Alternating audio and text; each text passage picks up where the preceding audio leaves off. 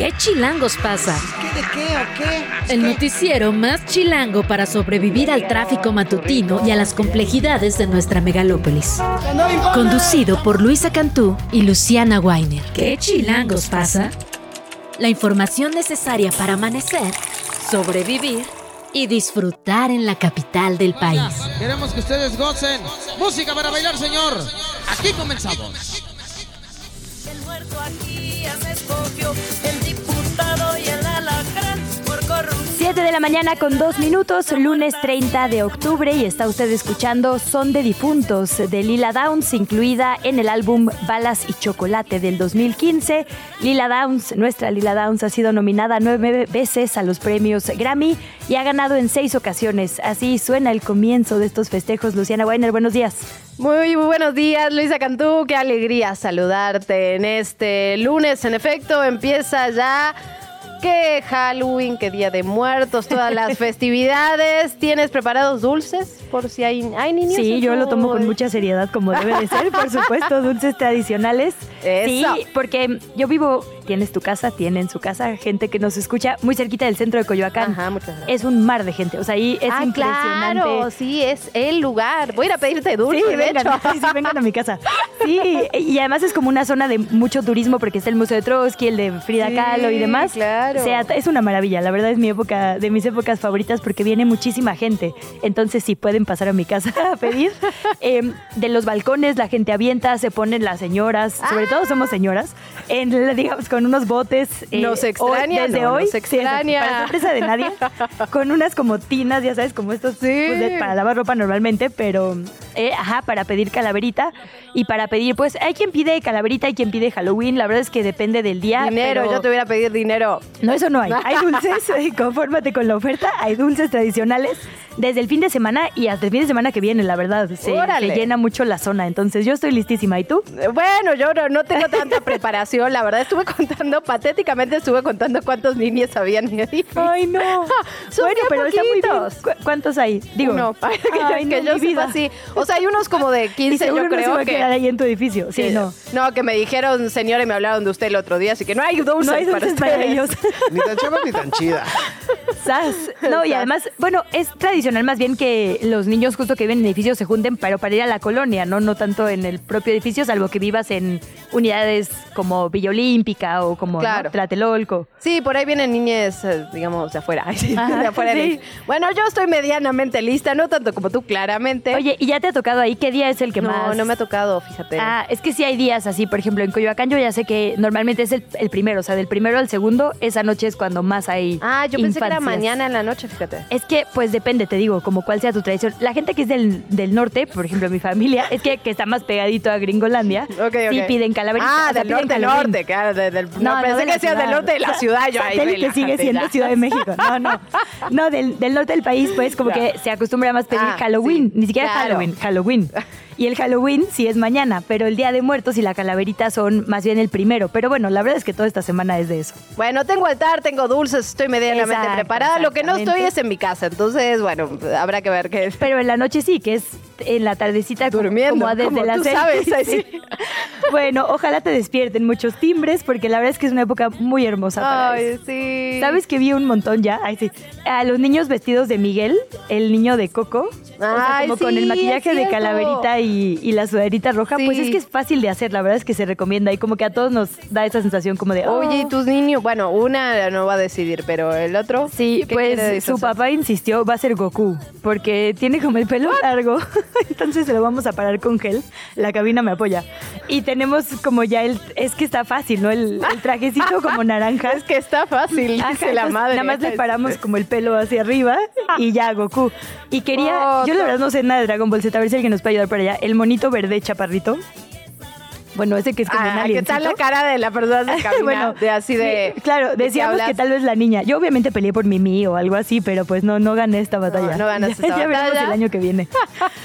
sí, sí. ¿Tú tienes a alguien a quien disfrazar? ¿Al- No, ¿Lauchi? a Lau- no, Las Lauchi. mascotas también se disfrazan. Sí, pero época. Lauchi ya está grande, Lauchi ya es señor, mi, mi, mi perrito ya, ya cuenta como tercera edad, amiga. Bueno. Pues ahí cuéntenos si se va a disfrazar, si va a llevar a alguien a pedir calaverita y a dónde. Insisto, yo recomiendo el centro de Coyoacán, pero bueno, el centro histórico también es un lugar. Y la verdad es que cualquier unidad habitacional, ahí también la tradición es importante. Entonces, mándenos fotos, cuéntenos y aquí le, le emitimos recomendaciones también de dónde. En nuestras redes sociales, por cierto, arroba que chilangos pasa y nos encuentra en TikTok, Instagram, Facebook, en Twitter estamos como arroba Radio Chilango. Así que escríbanos por ahí, mándenos fotos y mensajes. Y bueno, eso es el tono feliz, el tono no tan feliz. La verdad es que hay pocos temas fuera de Acapulco el día de hoy en la prensa nacional, ¿no? Sí, es que la verdad ha sido un tema, bueno, le hemos estado dando seguimiento aquí en qué chilangos pasa y la situación, la verdad es que no, no parece mejorar y como sabemos en México y lo sabemos a la perfección, estos eventos empezamos a ver las reales dimensiones, las consecuencias a lo largo de los días, de las semanas y hasta de los meses a veces. Estamos empezando a ver, y esto es algo que habíamos platicado ya, eh, las imágenes fuera de la zona turística, ¿no? Que eran las primeras imágenes que tuvimos fueron los grandes hoteles, los grandes edificios. Ahora bien, estamos empezando a ver estas colonias que no son turísticas y que realmente han tenido una afectación brutal y que no está llegando la ayuda, no está llegando la despensa, no está llegando el agua potable y ahí es donde está una crisis eh, humanitaria terrible. Y lo que viene, ¿no? Ya eh, decíamos, la falta de luz, vamos a dar las cifras exactas un poco más adelante, ha hecho que muchísima comida se eche a perder. Esto genera, pues, condiciones insalubres. Escuchaba por ahí las crónicas en, en los medios de comunicación el fin de semana de niñas y niños con infecciones que Sí. luego se vuelven fiebre. Y aunque entiendo que ha habido buenos módulos móviles para atender a la gente por la falta de poder, digamos, literal, o sea, electricidad en, en clínicas y en hospitales, la verdad es que eso, si se complica, como dices, puede ser una catástrofe todavía mayor. Entonces, ojo a cómo evoluciona la tragedia, digamos. La primera instancia es la respuesta inmediata, la alimentación inmediata, los escombros y demás, pero ahora la atención a mediano plazo va a ser también un asunto importantísimo. Y Sí. bueno, ¿de qué van a vivir? ¿no? ¿no? y lo cierto es que esta primera atención todavía no, no ha terminado. Digamos, hay todavía gente que no tiene comida, que no tiene agua, Sí. que no tiene la- o sea, la forma de subsistir para mañana, literal. Entonces, ponemos el ojo ahí. Obviamente vamos a estar platicando con los compañeros, que por cierto, compañeros reporteros que han hecho gran trabajo cubriendo allá en Acapulco. Nos vamos a ir con uno de ellos hasta allá y tenemos más información también del campo político. Se, se aplaza, ¿no? Se aplaza esta esta información. Pensamos que hoy íbamos a tener resultados. Digo, la verdad es que era un poco. Ahora sí que se le preguntó varias veces, ¿no? Incluso Sí. aquí a Mario Delgado, así de, oiga, pero ¿cómo se van a dividir? O sea, ¿cómo van a decidir finalmente a quién van a bajar para poner mujeres y cumplir con la paridad? ¿O van a preguntar en las encuestas por hombre y mujer favoritos? O sea, ¿cómo va a ser ese proceso? Y desde ese entonces se veía que estaba complicado, ¿no? Como que no hubo una respuesta concreta. No, y lo mandaron para el 10 de noviembre, cuando íbamos a tener resultados ahora. Digo, la verdad es que en la coyuntura no, no está mal, porque lo que está ocurriendo en Acapulco tiene, por supuesto, todos los ojos y así Sí. debería ser, pero también eh, se, se ve complicada esa situación, temas de movilidad, bueno, de todo un poco. Así es, vamos a estar platicando con Pavel Granados, actual eh, director de Canal 22 y exdirector de la Fonoteca, sobre el acervo que tiene nuestro país. De repente no sabemos toda la memoria literal que tenemos y a la que podemos acudir cuando haya que revisar algo. Eh, como que él nos decía, la fonoteca se hizo famosa con este supuesto audio de Frida Kahlo, ¿te acuerdas? Ajá, sí, ahí claro, sí todos claro. los medios la buscamos, pero no sabemos todo lo que hay en realidad ahí, ¿no? Todas las voces, digamos, de la historia guardadas, entonces las vamos a escuchar también un poco más adelante. Claro que sí, ¿te parece si arrancamos? Venga. Ya lo decíamos, se actualizaron las cifras de pérdidas y afectaciones tras el paso de Otis. Según datos de la Secretaría de Seguridad y Protección Ciudadana, 48 personas fallecidas, 43 en Acapulco, 5 en Coyuca de Benítez. La gobernadora de Guerrero, Evelyn Salgado, informó ayer que hay 36 personas también que están desaparecidas, por lo que reforzó el programa de búsqueda de personas no localizadas. También hay 10 extranjeros reportados como no localizados. Hablemos ahora de los daños materiales, la información que se tiene hasta el momento, 273.844 viviendas afectadas. 120 hospitales y clínicas con algún tipo de daño en Acapulco de Juárez. Además, 12 cierres carreteros por caída de árboles, por deslaves, por desbordamiento de cuerpos de agua y 24 derrumbes o socavones en caminos y vialidades. En el informe del cuarto día de trabajo que realizó el Gobierno de México, se detalló que se cuenta con 6.350 elementos que están desplegados para dar apoyo allá en la, a la población, allá en la zona.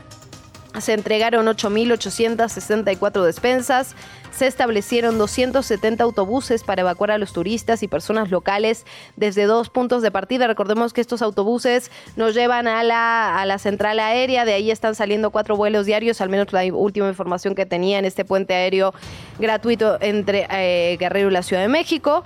El presidente López Obrador anunció que visitará nuevamente Guerrero, no dijo cuándo, que quiere revisar los avances de acciones de recuperación del puerto de Acapulco y los pueblos damnificados por el huracán. Además sostuvo que el restablecimiento de la electricidad permitirá que vuelvan a funcionar gasolineras y proveer combustible, otro de los grandes temas que están allá en Guerrero. La gente ni siquiera puede ir a Chilpancingo a buscar víveres porque no tiene, no tiene gasolina. Fíjate que por, ahí escuché que ciertas cadenas dijeron, bueno, va, la comida, venga, ¿no? O sea, llévensela, como ciertas cadenas de grandes, digamos, de, de, tiendas, ajá, de supermercados, sí dijeron todo lo que sea alimento, agárrenlo, porque la verdad es que, como decías, hay gente que está completamente al día. Absolutamente. Informó también que al día de hoy ya operan ocho estaciones de servicio del 70 que hay. Y los técnicos de la Comisión Federal de Electricidad informaron al presidente que se pretendía electrificar todo nuevamente. Habían dicho que entre hoy y mañana, eh, lo último que sabemos, la última información es que el 50% aproximadamente había sido restablecido. Se sigue trabajando en eso. Vamos a escuchar, mientras tanto, el mensaje del presidente. Las necesidades que se tengan van a ser cubiertas. Vamos a seguir apoyando a toda la gente, a toda la gente de Acapulco. No les va a faltar nada. Y vamos a hacer la hazaña, vamos a lograr entre todos la hazaña de poner de pie de nuevo a Acapulco, por el bien de todos, empezando por su pueblo. Bueno, no les va a faltar, pero ya les falta en este momento. La Sedena Mientras tanto, continúa con las labores en el puerto para ayudar a la población, restablecer los servicios, distribuir parte de los víveres que se han recolectado. Por cierto, Luis, hablaremos justo de eso. ¿Cuáles son los centros de acopio eh, más importantes, los seguros, los que sabemos que van a llegar a la población guerrerense? Eh, la Sedena habló, dijo esto. Eh, llevamos distribuidas 18 mil despensas y el día de hoy se, serán concentradas 40 mil más que en cuanto vayan arribando serán distribuidas eh, en las poblaciones afectadas. Eh, también de agua tenemos una distribución hasta la fecha de 36.080 litros y al día de hoy estarán arribando 182.431 litros de agua para su distribución. Bueno, dejamos momentáneamente Acapulco, como dices, regresaremos más adelante para hablar de la capital del país. A partir de hoy, lunes 30 de octubre, 11 estaciones de la línea 1, la rosa del sistema de transporte colectivo Metro, van a reabrir ya el servicio a la ciudadanía. Después de más de un año de trabajos de remodelación en el tramo Pantitlán Isabel la Católica, este domingo el jefe de gobierno de la capital, Martí Batres, encabezó el evento de reapertura. Vamos a escuchar lo que dijo ayer. Dijimos en el informe, ahora que rendimos el quinto informe de gobierno en el Congreso de la Ciudad de México, que en el plazo de un mes, a más tardar en un mes, se abriría el tramo de la línea 1 de Pantitlán a Isabela Católica. Y aquí estamos, estamos cumpliendo con el compromiso de esos tiempos. Bueno, así lo dijo Martí Batres, es decir, hay servicio ya a partir de esta mañana en Pantitlán, en Zaragoza, Gómez Farías, Boulevard Puerto Aéreo, Valbuena, Moctezuma, San Lázaro, Candelaria, Merced, Pino Suárez e Isabel la Católica. Ojo porque todavía no es que ya esté de corrido, por ahí en Salto del Agua todavía no está el servicio y en Isabel la Católica únicamente hay descenso.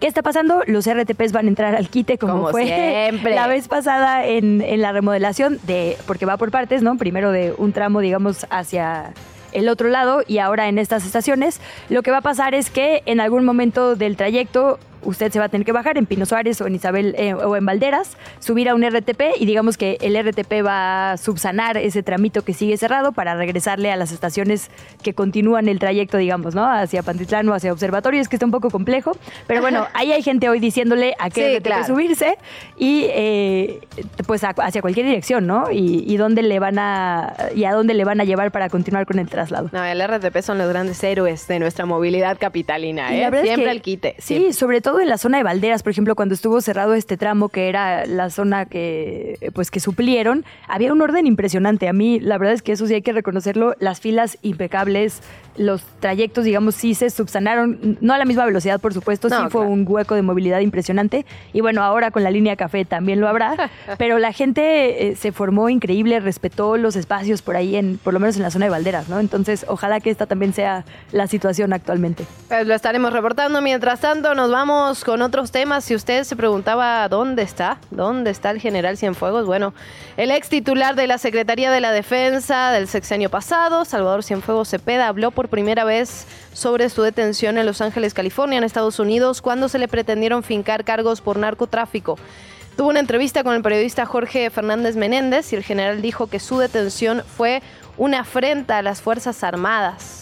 Estados Unidos, recordemos que relacionó al exsecretario de la Defensa a partir de intercepciones de mensajes de texto por parte de la DEA con el líder de un grupo del narcotráfico en el estado de Nayarit, encabezado por Juan Francisco Patrón Sánchez, alias el H2, y su operador Daniel Silva Gárate, el H9, ambos abatidos por el ejército mexicano en febrero de 2017. Recordemos que México trae de alguna manera a Salvador Cienfuegos al país, no le finca ningún cargo, él vive como un ciudadano libre, inocente en su casa y por primera vez habla con el periodista Jorge Fernández Menéndez y eso fue lo que dijo. En otro tema, la Secretaría de Agricultura y Desarrollo Rural informó que se detectó el primer caso de influenza aviar AH5, altamente contagiosa en una unidad de producción avícola de Cajeme en Sonora. Una vez que un laboratorio oficial, uno en Hermosillo, Sonora, confirmó estos resultados positivos a influenza aviar H5 eh, a través de una prueba PCR, ya técnicos de la Comisión México-Estados Unidos para la prevención de la fiebre aftosa y otras enfermedades de los animales se movilizaron a esta zona es muy importante decirlo y no tendríamos que, pero eso no significa que tenga usted que hacer absolutamente nada, pues no, no se preocupe por las aves a su alrededor, porque siempre hay, sí, ¿no? Quien comete ahí actos contra los animales, eso no ayuda en nada, entonces eh, deje que las personas especialistas se encarguen del asunto. Nos vamos a temas políticos, lo adelantamos hace unos minutos. Este lunes Morena iba a dar los resultados de las encuestas para definir a las y los coordinadores en defensa de la Cuarta Transformación en las nueve entidades, incluida la jefatura de gobierno de la capital, pero a través de un comunicado el partido dijo que esto se va a posponer hasta el próximo 10 de, de noviembre. Perdón. Su dirigente nacional, Mario Delgado, reveló que aún no definen cómo va a ser la, designación los candidatos y candidatas mujeres para cumplir justamente con la paridad que solicitó el INE rumbo a las elecciones de 2024. Así que estiraron, estiraron unos 12 días para tomar esta decisión. Es un tema que sabíamos que iba a ser polémico. Recordemos que el INE ya dijo que tienen que ser en efecto cinco mujeres de las nueve entidades que se van a decidir y ahí está el tire y afloje porque en las encuestas hay una sola mujer arriba. Es que, ajá, se debió haber dicho primero dónde iba a haber mujer y después hacer las encuestas, porque si tú eres el hombre, digamos, que ganó la encuesta y te bajan para poner una mujer porque el partido lo va a determinar así, entiendo, digamos, por qué puede esto ser problemático. Lo que había hecho Mario Delgado desde el principio es las mujeres mejor posicionadas, es decir, donde las mujeres... Las que estuvieran más cerca, ¿no? Más pegaditos, exacto, digamos, el primer y segundo lugar, donde una mujer estuviera más pegadita al puntero, pues, en, en esos estados se iba a poner mujer. Ahora dicen, vamos a darle unos días más para la discusión interna. Va a estar interesante lo que venga después, ¿no? El Tribunal Electoral va a tener mucho trabajo este año y el Pues ojalá que no, porque en teoría todos firmaron, ¿te acuerdas cuando esta primera etapa, porque ha habido varias etapas, pero en la primera etapa donde los consejos estatales recomendaron a cuatro personas, al final se admitieron más, pero en esta primera recomendación todas y todos se comprometieron a aceptar digamos, lo que el partido terminara definiendo con todo y la paridad de género. Tuve un déjà vu. Esto ya pasó y no, y no terminó bien. bueno, no sabemos cómo va a terminar, ¿eh? sí, exacto. Sigue ahí también ese proceso. Ni ha terminado, pero ya nos hemos olvidado del asunto. Oye, en un paréntesis cultural me escribe el doctor Mauricio Rodríguez, quien tiene el premio de mejor escucha de Radio Chilango. Un abrazo, un abrazo Mauricio Rodríguez. Que mañana platicamos de influenza aviar para ah. nuestra tranquilidad. Ah, Entonces, no se pierda mañana esa sección.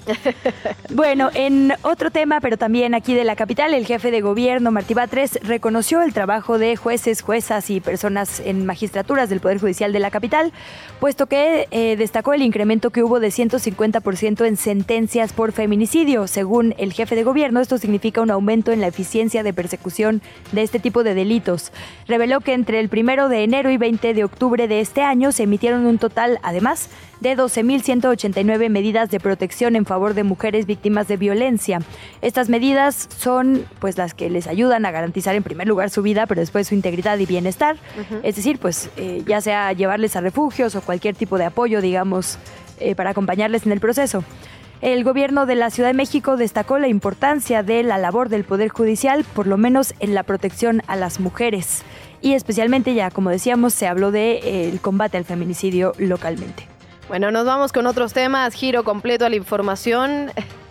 Una de, oye, ayer una decepción generalizada. Digo, ya sabemos que el deporte no es exactamente nuestro campo de acción. Sí, pues vamos a tener especialistas hacia el final eso, de este O sea, eso me tiene muy feliz. Ya sí. no tenemos que dar la información nosotras, ya no tenemos que que nos tiene que escuchar de hablando de deportes. Sí, exacto. O sea, pero ayer la verdad es que sí fue noticia, ¿no? El Checo Pérez no llegó ni a la curva número uno.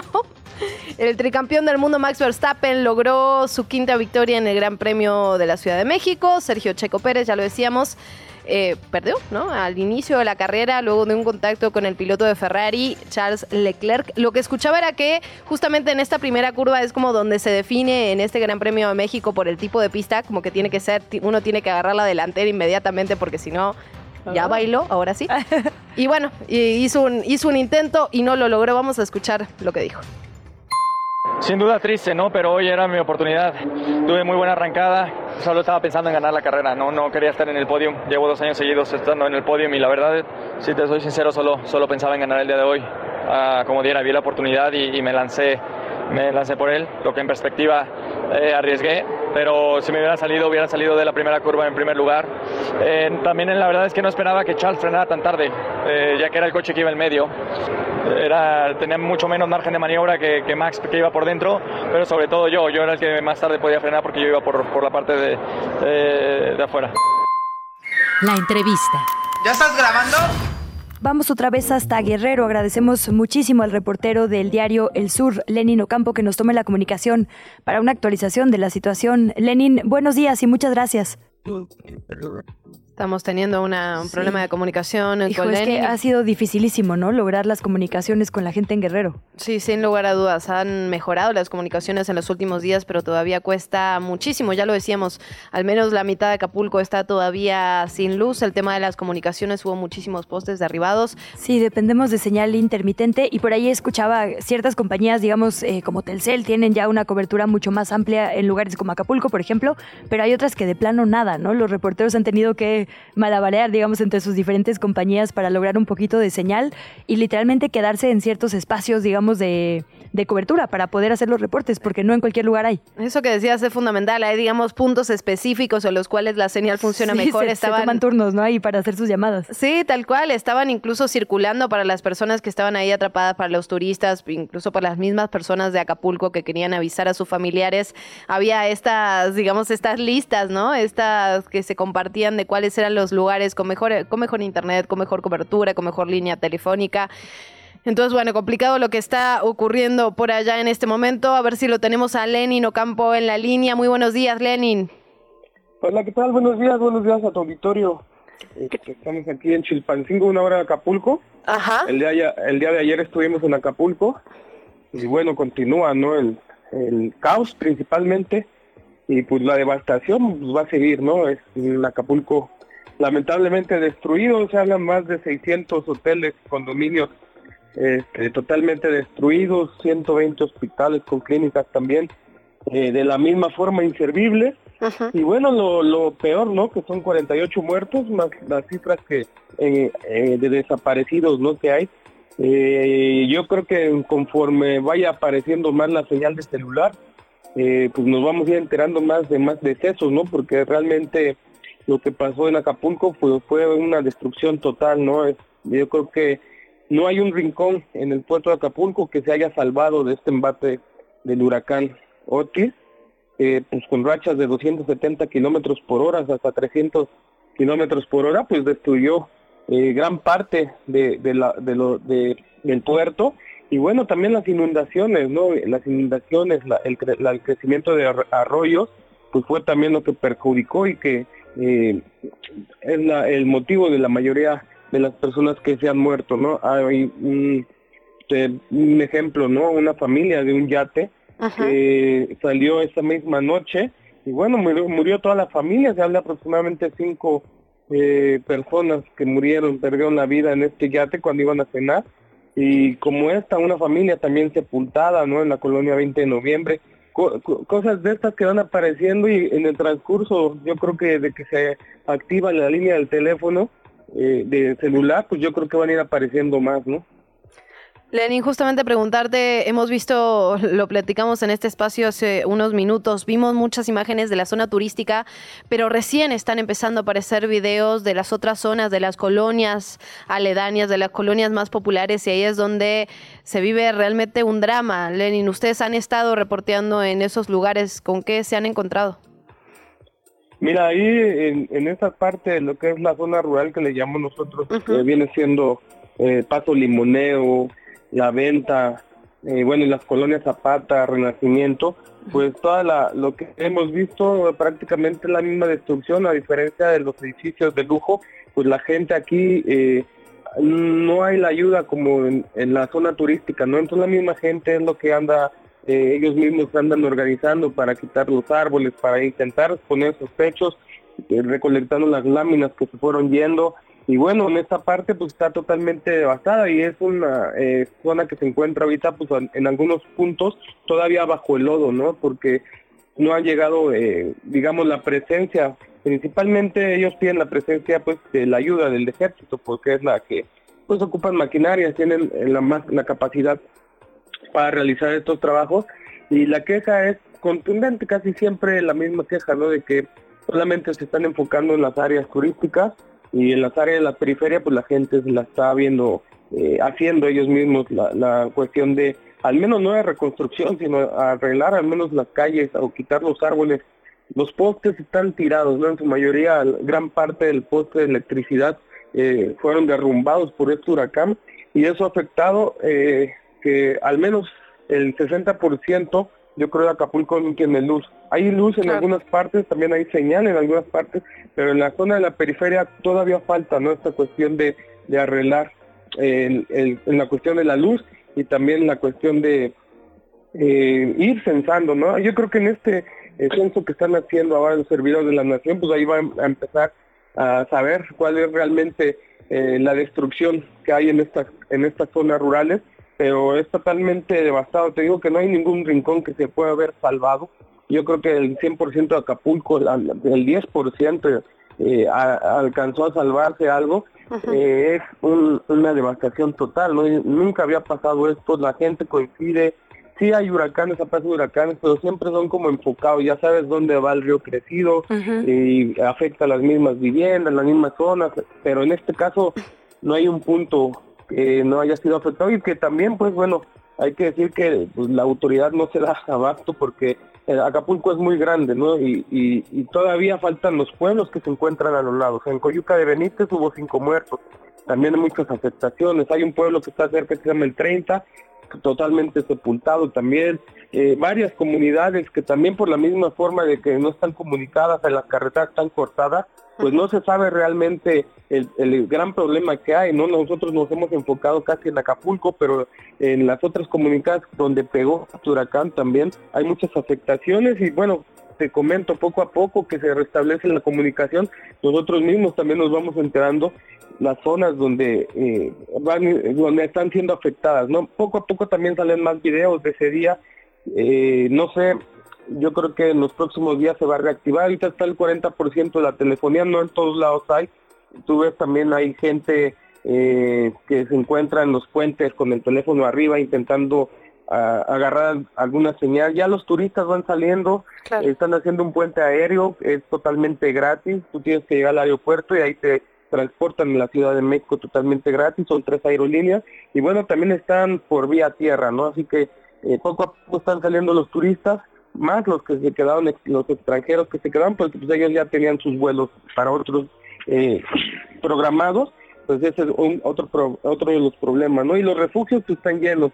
Aquí en Chilpancingo ya también hay varios refugios donde la gente se tiene que venir hasta la capital Y eh, el fin de semana, pues fue un fin de semana caótico aquí en la capital porque pues los rumores de, de las redes sociales provocaban compras de pánico, ¿no? Las gasolineras estaban llenas aquí en, en la capital, los centros comerciales estaban abarrotados, la gente empezó a comprar eh, pues todo, ¿no? ¿no? Para sus casas y también venía gente de Acapulco eh, buscando eh, llevar víveres porque no todos entraron a esta cuestión del saqueo, ¿no? Hay mucha gente que tuvo que venir acá y luego me dice, no, no sirve el dinero ahorita porque en Acapulco no hay nada, no hay nada, no hay, na- no hay ningún centro comercial, no hay nada, o sea, eh, de nada le sirve el dinero, ¿no? Entonces, eh, es una cuestión que parece ser que en- dentro, va pasando el tiempo, yo creo que más, más eh, caótico se va a poner, simplemente por la cuestión de que no hay un centro comercial que tenga lo necesario para vender y yo creo que en los próximos días no lo habrá, ¿no? Eh, Acapulco en tres meses no creo que esté. Hay gente, por ejemplo, restauranteros que su ellos mismos dicen es que lo mejor de nosotros era en diciembre, ¿no? En diciembre ya no vamos a llegar.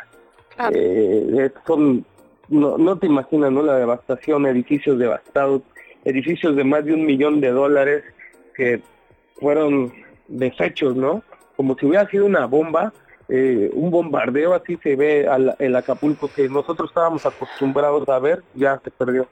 Lenin, ayúdanos a, entender, digamos, qué, está haciendo la población, la gente local.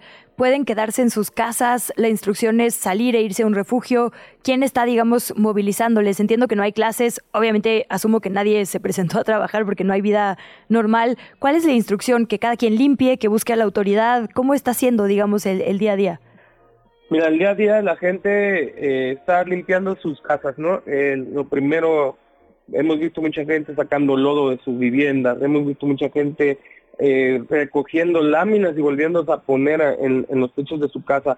Eh, no hay trabajo ahorita, los hoteles están totalmente cerrados, pero sí hemos visto como que los trabajadores regresando a su hotel a limpiarlo e intentar también levantarlo, porque ellos mismos dicen que no tienen otro sustento, entonces pues entre el dueño, entre los trabajadores y entre esperando la ayuda, pues tienen que ellos, este, ellos lo que nos iban comentando es de que tienen que pues aportar, no ayudar, porque si no, pues, no van a poder trabajar. Eh, la gente también en las calles, pues lo que anda, tú ves en la carretera, ves mucha gente pidiéndote agua, principalmente agua, agua, y, y te corretean las camionetas. Eh, es mucha desesperación, sobre todo en esta cuestión de, de lo del agua. Y la comida, pues ni se diga, ¿no? La comida, pues no, ahorita mucha gente luego manda arroz, frijoles, pero no hay gas, no no hay cómo cocinarlos, entonces lo que piden pues, son enlatados eh, principalmente. Eh, otra de las cuestiones es de que no hay transporte. Ah, ese, ese es Eh, un buen dato, gente- perdón ahí. Entonces, frijoles cocidos, por por ejemplo, ¿no? Digamos estas bolsas que ya vienen hechos, no, no en grano, pues, porque no se pueden cocinar. Sí, porque mucha gente manda arroz y frijol en grano y no hay gas, o sea, Claro. no, no hay como, eh, ahorita no se ha reactivado. La gasolina, pues poco a poco se ha reactivado, pero hay mucho, ¿cómo le llaman? Eh, guachicol, no guachicol. La gente está sacando, se está arriesgando y está sacando la gasolina de las gasolineras y tú ves las filas de gente ahí con una cubeta, pues esto es muy peligroso.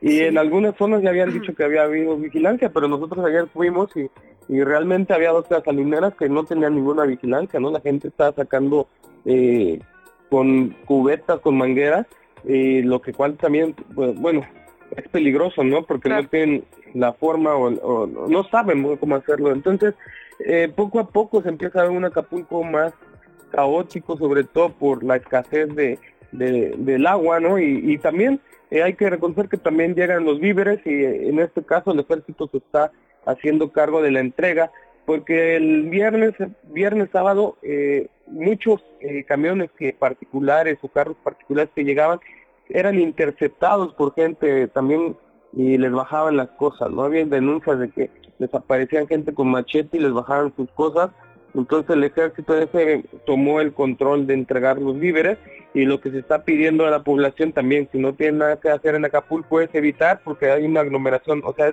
eh, la entrada no se, se llena mucho y entonces lo que están pidiendo es dejar las cosas en la 35 zona militar que es aquí en Chilpancingo y ya de aquí de Chilpancingo ellos trasladan estos víveres hacia el puerto de Acapulco. Pero bueno, eh, te estoy diciendo que es la devastación es muy grande. Yo creo que ni ellos mismos se pueden dar abasto con esta situación. Estamos hablando de aproximadamente un millón de habitantes que están en esta zona Y no se diga en la periferia, ¿no? Que también en las zonas de los pueblos también es donde hay muchas afectaciones, pero al final, pues, eh, digamos que quedan en la última, como última ayuda, ¿no? Porque en esas zonas también se han quejado que no han podido tener la ayuda de, las autoridades y como en todos lados también lo, necesario que están pidiendo también ropa, porque mucha gente perdió todo, la, ropa les desapareció a su casa, me comentaban unos compañeros reporteros cómo vivieron esta situación, encerrados en el baño, cuando salieron y vieron su casa toda destruida, sus equipos de cómputo, sus equipos de cámara,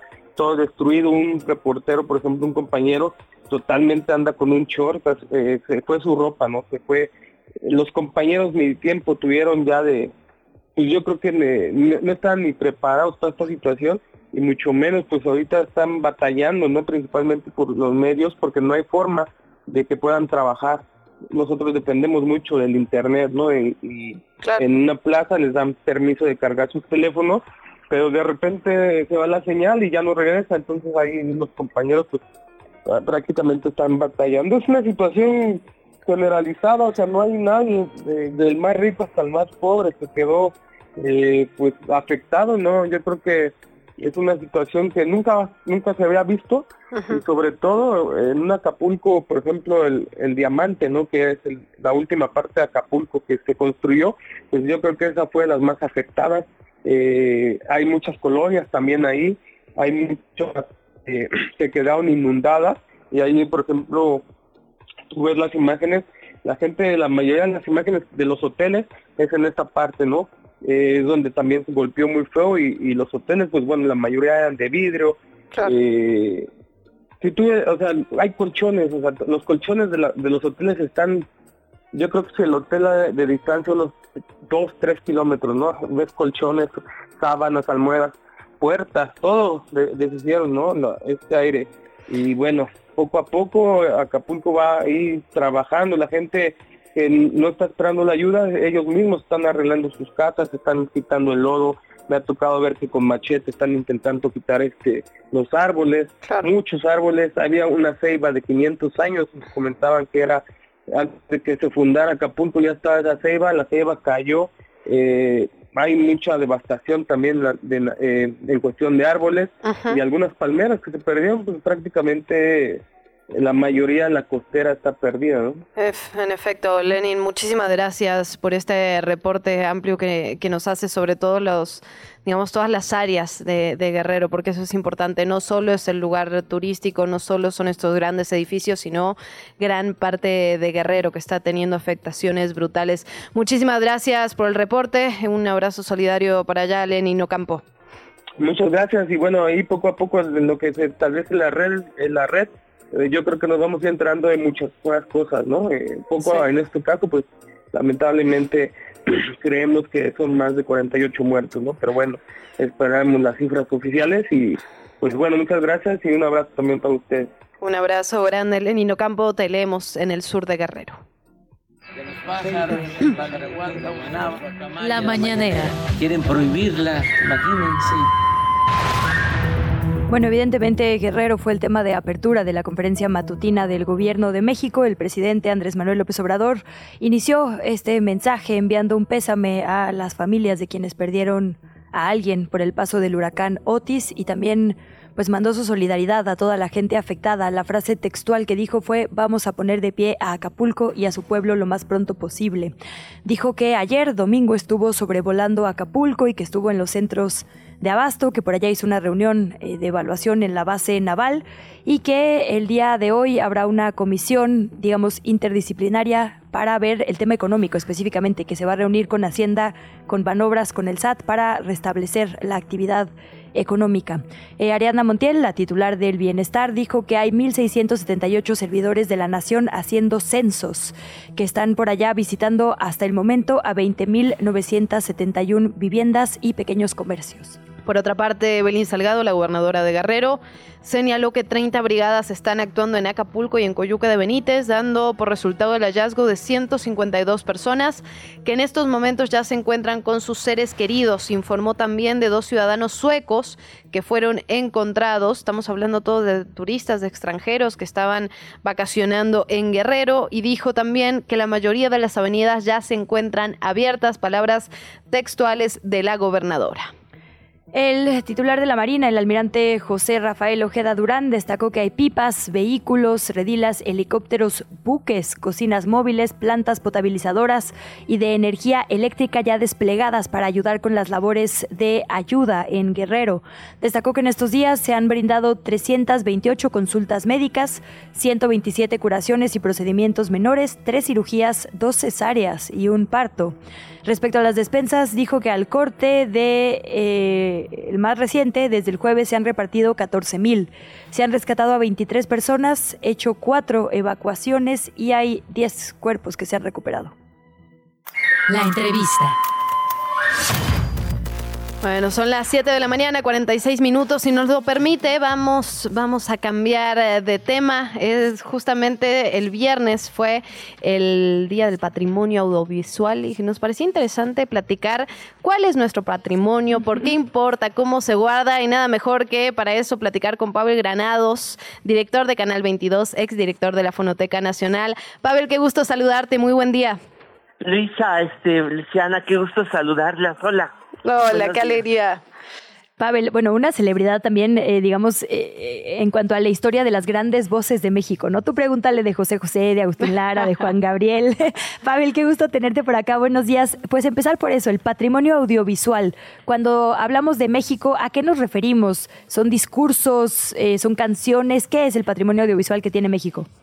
Bueno, el patrimonio audiovisual es una, bueno, es un patrimonio frágil, es una de las formas de la documentación y le llamamos así a este patrimonio, a esta forma de, pues, documentar el día a día desde hace muchos años, a todo aquello que se ha producido con ayuda de una máquina, o sea que lo comparten igual mismo, bueno, digamos que en este concepto entrarían lo mismo las fotografías, las grabaciones fonográficas, pero también eh, las cintas de televisión o incluso el patrimonio fílmico, ¿no?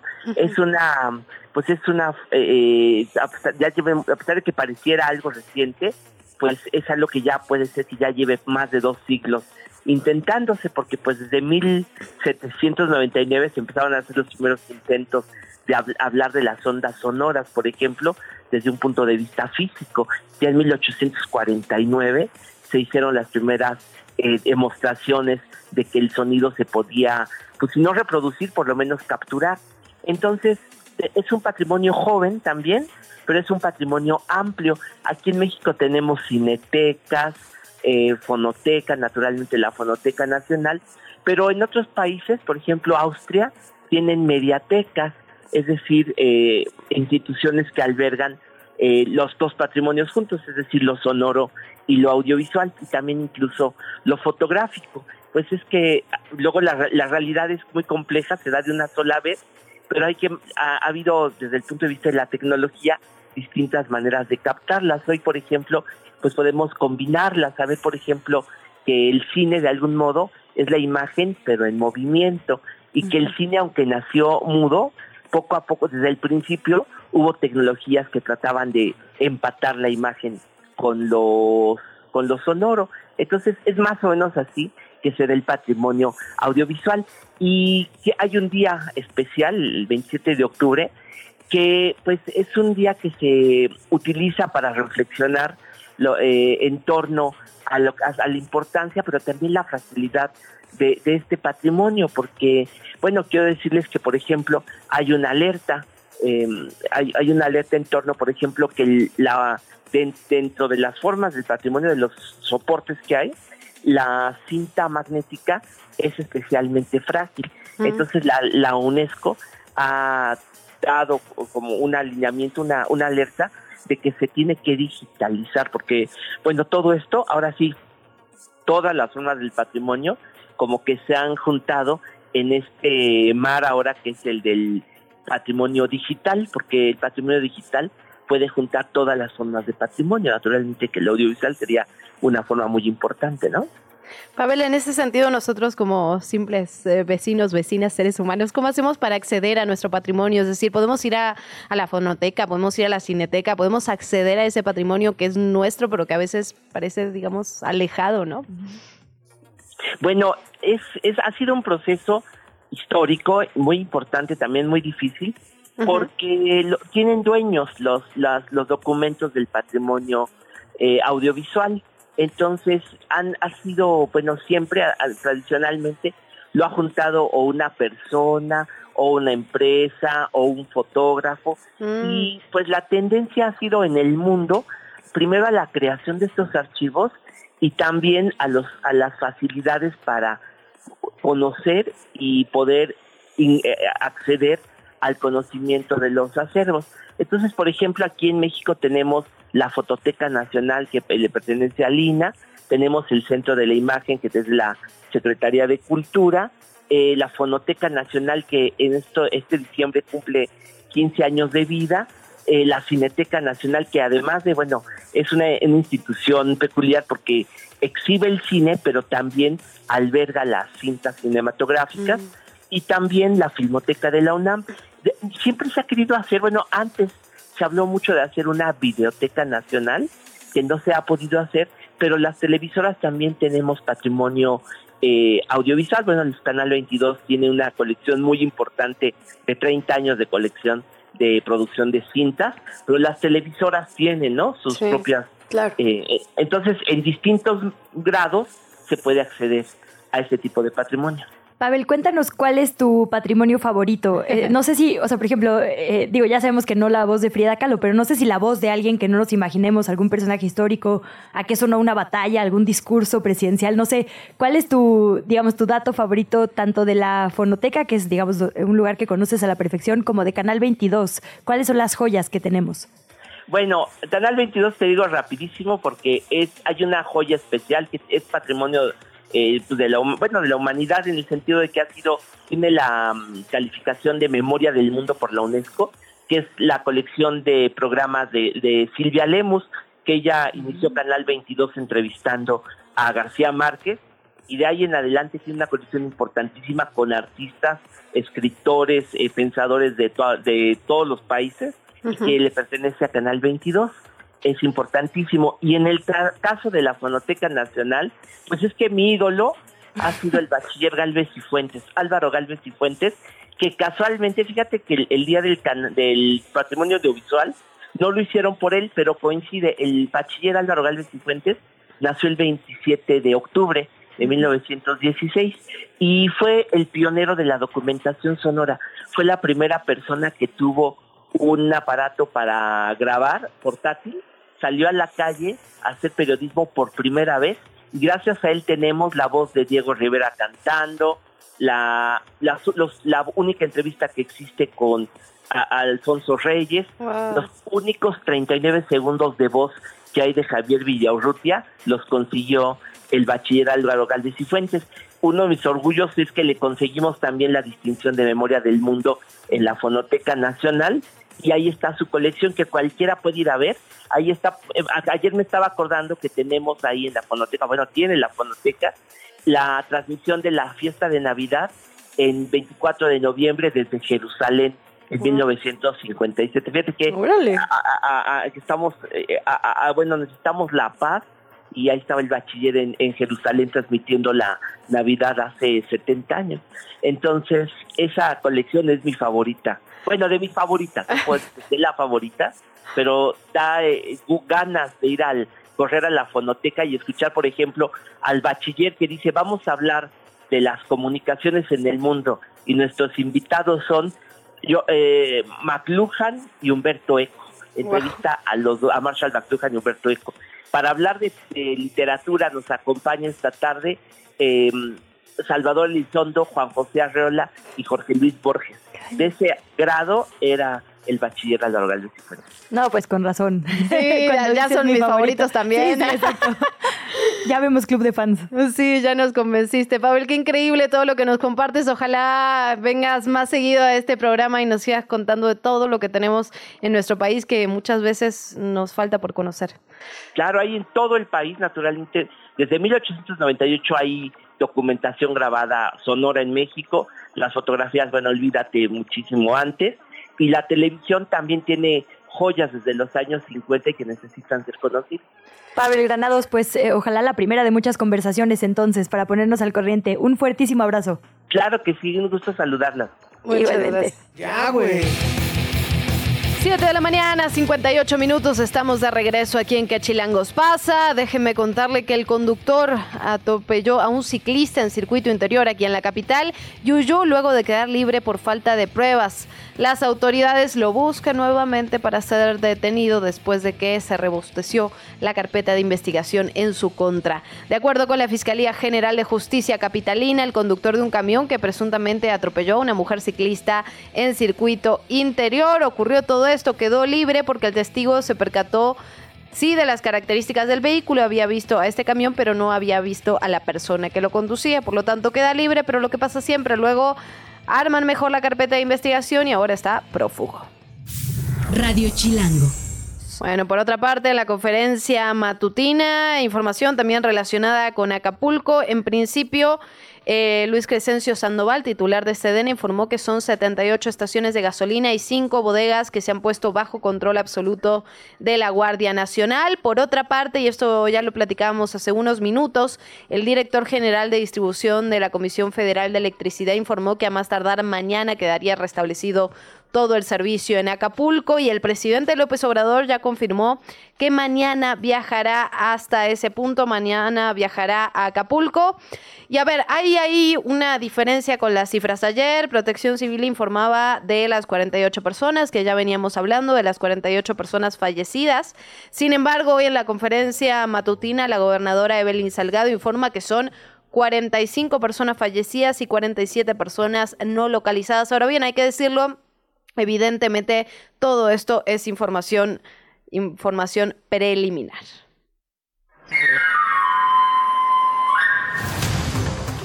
Son ya las 8 de la mañana en punto de este lunes 30 de octubre. Vamos a nuestro segundo resumen de noticias.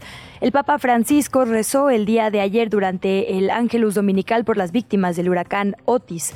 Desde la ventana del Palacio Apostólico y ante miles de fieles que se congregan en la Plaza de San Pedro, el Papa Francisco dijo lo siguiente, transmito mi cercanía a la población de la zona de Acapulco en México, azotada por un huracán muy fuerte.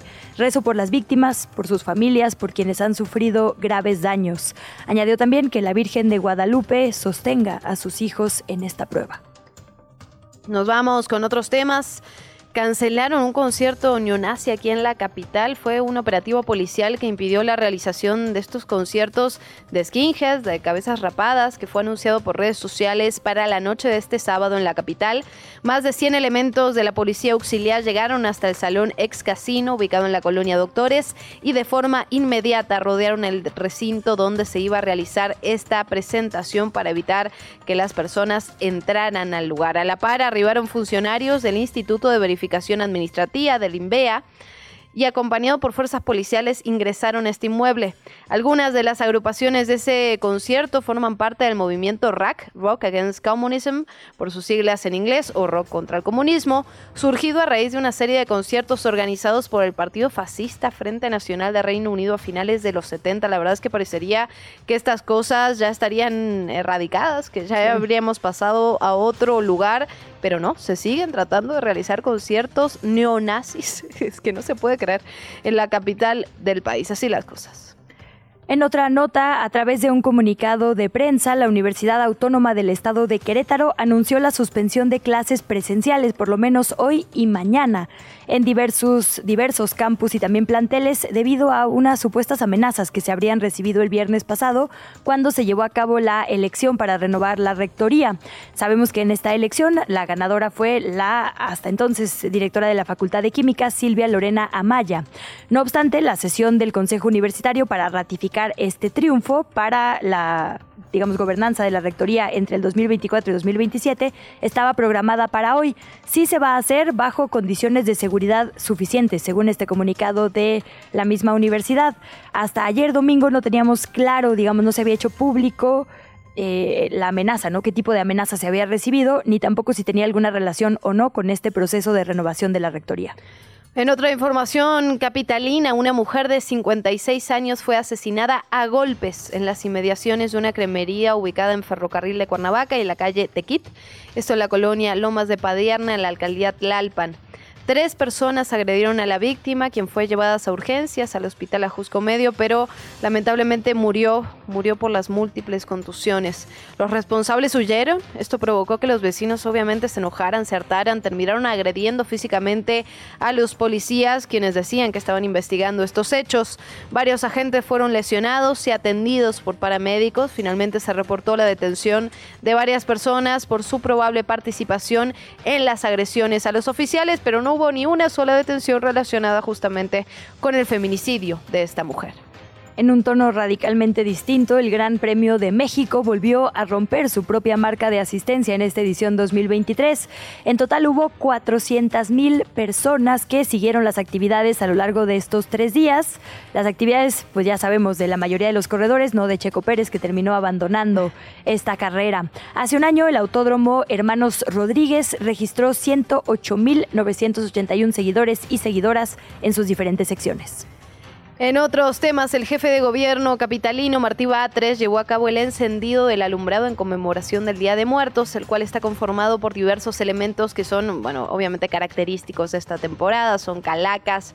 La verdad que se ve increíble el lo capitalino. Se trata del segundo año consecutivo en el que se realiza este encendido y, bueno, se tenía planeado, la verdad es que fueran varios días antes, pero obviamente con todo lo que ha ocurrido en Acapulco, por respeto y en solidaridad, tras el paso del huracán, se aplazó el encendido justamente para ayer domingo. De acuerdo con lo indicado por el jefe de gobierno, la colocación de las luces está es un trabajo realizado por Guadalupe Posadas y es un complemento de la ofrenda monumental que se va a colocar también en el Zócalo para que el espacio luzca los colores que representan a estas tradicionales fechas. Y en otros temas, durante la mañana del pasado sábado 28 de octubre hubo un choque entre una unidad del Metrobús de la línea 4 y una pipa de gas. Esto pasó en la zona del centro, en el cruce de las calles República de Brasil y la calle Belisario Domínguez. Todo esto lo informó el periodista Jorge Becerril. Este accidente solo dejó daños en la unidad del Metrobús. Afortunadamente no hay personas lesionadas, puesto que este vehículo iba sin pasajeros.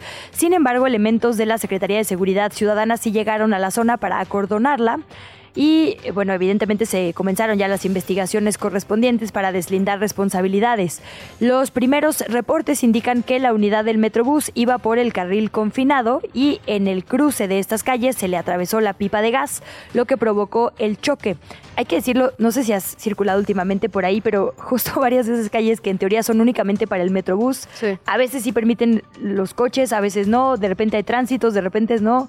La verdad es que sí es un peligro latente, ¿no? Porque hay unas que en teoría son específicas para los camiones, pero la verdad es que el señalamiento además es bastante sí, muy complejo. Digo, quien está ahí diario pues ya se la sabe, pero si uno va, digamos, si no ha ido en un mes o en dos, puede ser muy complejo. Entonces tendría que ser un asunto de atención. Bueno, por otra parte, hablemos de lo que ocurre en el campo político. Claudia Sheinbaum informó a través de un video en redes sociales que senadores y diputados de Morena, del Partido del Trabajo y del Partido Verde van a donar un mes de su salario en apoyo a las personas afectadas por el huracán Otis. Lo dijo de esta manera. Informo que he platicado con los coordinadores parlamentarios de Morena, del PT y del Verde para que senadores y diputados de nuestro movimiento donen un mes de su salario en apoyo a las personas afectadas. Las mexicanas y mexicanos siempre hemos sido solidarios. Por ello, entre todas y todos, vamos a lograr sacar adelante Acapulco. Bueno, obviamente también arremetió contra la oposición, dijo que se dediquen a ayudar a la población y que están equivocados en que el gobierno no está actuando, defendió su labor, por supuesto, así lo hizo, y también está el otro lado de la moneda, Luisa.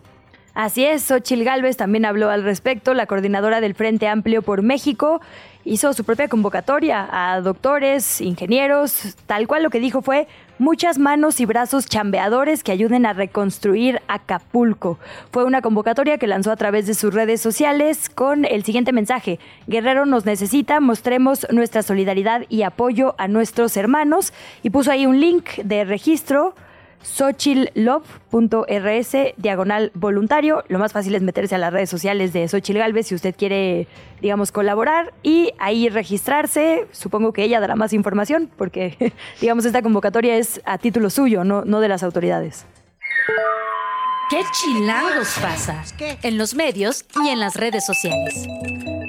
Bueno, son las 8 de la mañana con 9 minutos. Vamos a revisar qué ocurre en medios y redes sociales y por supuesto lo que está en la discusión pública tiene que ver con la cobertura que se está realizando del de, eh, impacto del huracán Otis, de las consecuencias de la población, las diferentes historias, los rostros, las historias que hay detrás de esta tragedia. Yo quería resaltar el trabajo que está realizando Corriente Alterna, el reportero Ethan Balanzar, perdón eh, que justamente es allá de Guerrero, está realizando una cobertura muy amplia y muy interesante en Corriente Alterna, este medio de la UNAM y cuenta de alguna manera estas historias que veníamos diciendo que no están relacionadas con la parte turística, sino se va justamente a Coyuca de Benítez y empieza a retratar las familias, lo que han perdido, el momento en el que están y cómo la ayuda eh, llega a algunos lugares, pero no a todos. Es un trabajo muy interesante que se realiza desde Corriente Alterna, recomendado.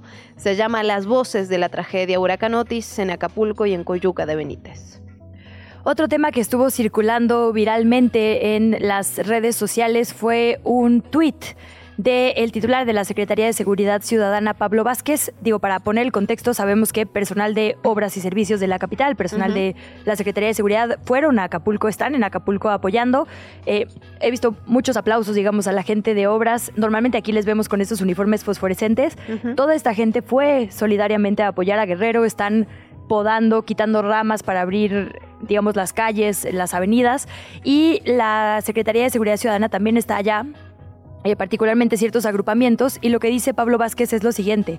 En Acapulco, una compañera del agrupamiento Fuerza de Tareas Zorros apoya con leche materna a un bebé que no había comido en 24 horas. Mi admiración al compromiso, bondad, es que no hay otra palabra más que bondad, la verdad, y vocación de servicio de esta policía. Y está la mujer es que, híjole, cuando decimos poner el cuerpo es esto, ¿no? Las mujeres ponen el cuerpo dándole de su leche materna a este bebito. Es una imagen sumamente conmovedora que la verdad, pues merece todos los aplausos. Y la, pongo acá porque me recordó muchísimo a una crónica que me tocó a mí cubrir para Más por Más, hace como 10 años, de una mujer policía que recibió un llamado de que había una emergencia X en el metro y cuando acudió era un bebé, ¿no? Y su instinto hizo que cortar el cordón umbilical, digamos, eh, limpiara a este bebecito, lo pusiera a salvo en el lavabo, ¿no? O sea, las mujeres tienen pues ahora sí que una magia, un superpoder a veces para responder y lo que hizo esta mujer pues merece todos nuestros aplausos. Sin lugar a dudas y, y, queda reflejado también, no sé si viste una película de policías eh, Ay, Luisa. No Dios mío, pero me ah, muero, está en mi lista. ¿Pero por qué lo dices? Porque justamente empieza así, ¿no? con, una, con una imagen de, unos policías que llegan a una emergencia, los llaman al 911, llegan a una casa y en realidad lo que está ocurriendo es un, es un parto, ¿no? Entonces, Híjole. esa es toda la escena, el, plano, el plano secuencia que tenemos del inicio, que es realmente increíble. Pero bueno, si había visto esta imagen, una imagen impresionante que está circulando en redes sociales, que merece todo el reconocimiento, porque como dices, ahora sí que poner el cuerpo literalmente. Y para seguir con este tema y quien también pone el cuerpo literalmente. Esta es una crónica que realiza eh, Beatriz Guillén para El País, la proeza de Marlon Valdés, el marinero que sobrevivió a Otis desde su barco hundido. Y es una historia realmente impresionante. Creo que esto vamos a empezar a ver en los próximos días. Las pequeñas historias individuales, ¿no? Que empiezan a surgir por parte de la tragedia. Cuenta Beatriz que Marlon, digamos, es un, es un hombre que se dedica a. empezó como marinero, ¿no? Le había tocado velar embarcaciones durante mucho tiempo. Le piden cuidar un barco justamente en esta tormenta. Él decía, nosotros sentíamos que estábamos preparados de alguna manera para afrontar. Sabíamos que se venía difícil el huracán, pero pensábamos que estábamos preparados para enfrentarlo. Él, eh, por cuidar este yate de 42 pies, iba a recibir un kilo de carne al pastor, que era el pago por. Muy sintomático, ¿no? Muy sintomático de la situación en Acapulco.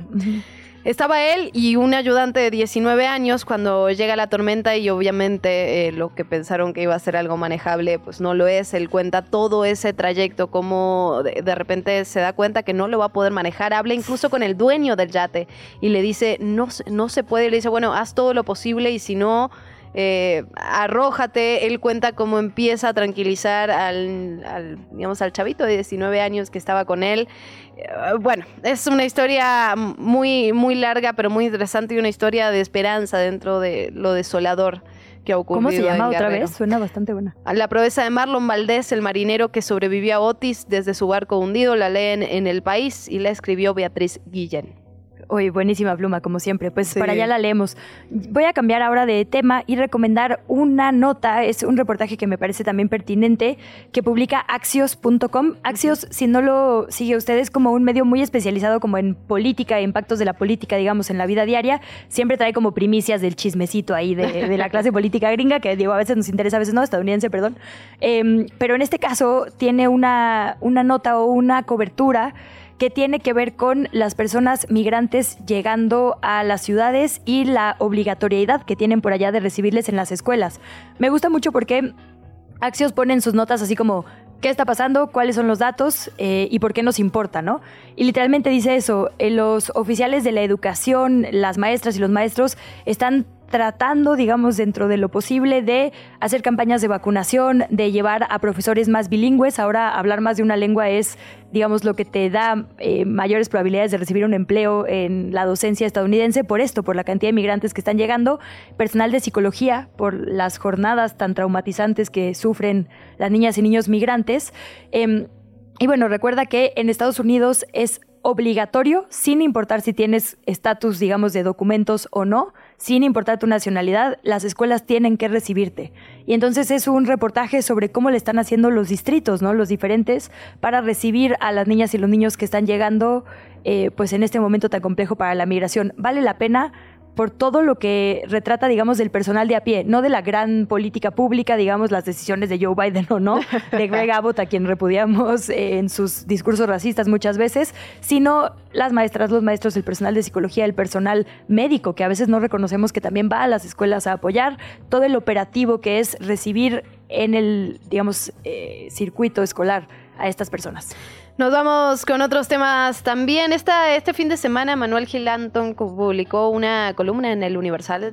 ¿Quién es la UNAM? Dice, y tiene que ver obviamente con todo este proceso que ya hemos estado platicando sobre la renovación de la rectoría de la Universidad Nacional Autónoma de México. Ahora bien, está toda esta discusión sobre la democratización de la UNAM y es parte de la discusión que se lleva a cabo en relación con este proceso. Ahora bien, este fin de semana un grupo de estudiantes, académicos y trabajadores eh, que universitarios por la democratización, bueno, universitarias en realidad, porque tiene una X, llevó a cabo un proceso de consultas del 25 y 26 de octubre de todas las escuelas y facultades donde se pudo, donde hubo condiciones, dice aquí Manuel, para hacerlo, porque en varias, en varias de ellas este ejercicio legítimo fue, digamos, coartado por algunas autoridades, por algunos grupos, digamos, violentos dentro de la UNAM, pero es un ejercicio interesante que tiene que ver con lo que realmente falta en la UNAM y la discusión que se está dando respecto a este proceso de renovación de rectoría.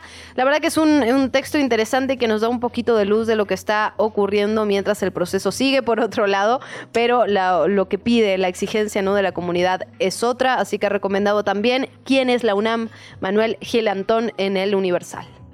Nos vamos con un posteo en Facebook de Diego García Bautista, que ha sido nuestra fuente, digamos, en este asunto de el intento de desalojo que le reportamos por acá de la Casa de los Pueblos Amir Sí. Flores, antes sede del Instituto Nacional de los Pueblos Indígenas, por ahí en la Avenida México Coyoacán, que antes se llama Cuauhtémoc. Eh, hay una jornada de resistencia contra el olvido y por el derecho a la vivienda digna. Lo que dice Diego es que no se nos olvide que, digamos, las familias, estas 120 familias indígenas, están en este INPI, ahora renombrado Casa de los Pueblos y Comunidades Indígenas Samir Flores, porque se les violentó, digamos, de origen el derecho a una vivienda digna. Y entonces pone día por día las actividades que va a haber. Hubo jornadas desde eh, Palestina Libre, que la guerra no me sea indiferente, Fogata Rebelde, ¿no? Donde se invitó a diferentes colectivas a literalmente tocar música, porque acuérdate que para ellos también esto de la alegría, ¿no? Es, es una forma de resistencia, la ternura, la comunidad.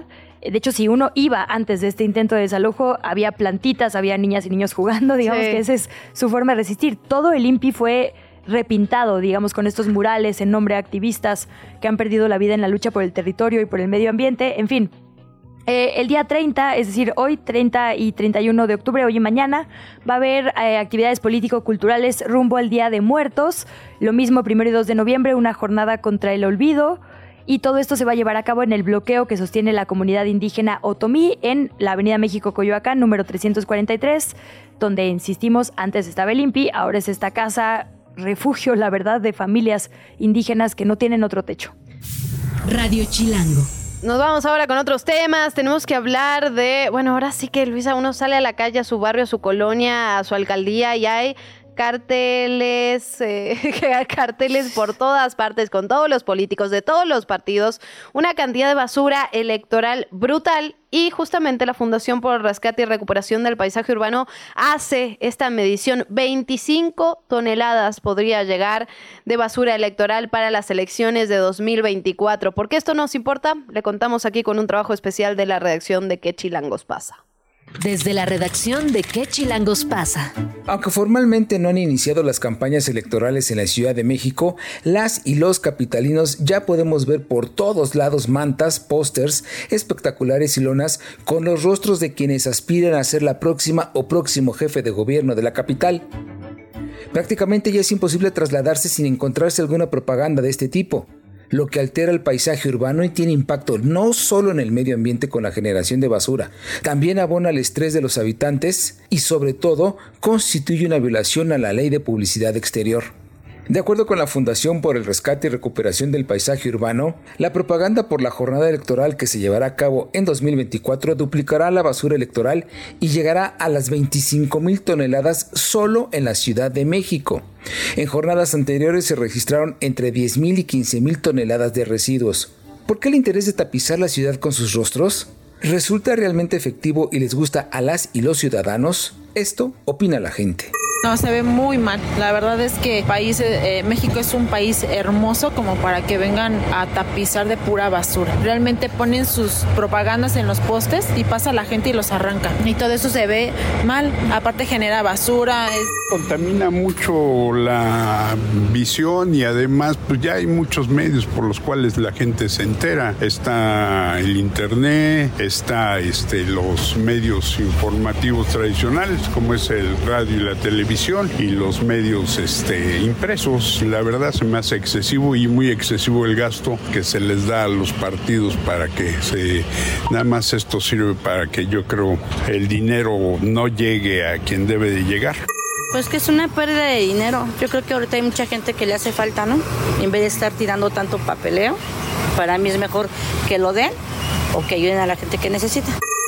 A mí me parece que es a- a- abrumador. Yo diría que es excesivo. A mí, y, y cada calle que paso, veo los anuncios, veo colgados este, pendones, veo las bardas, y es excesivo el nivel de, de anuncios que hay.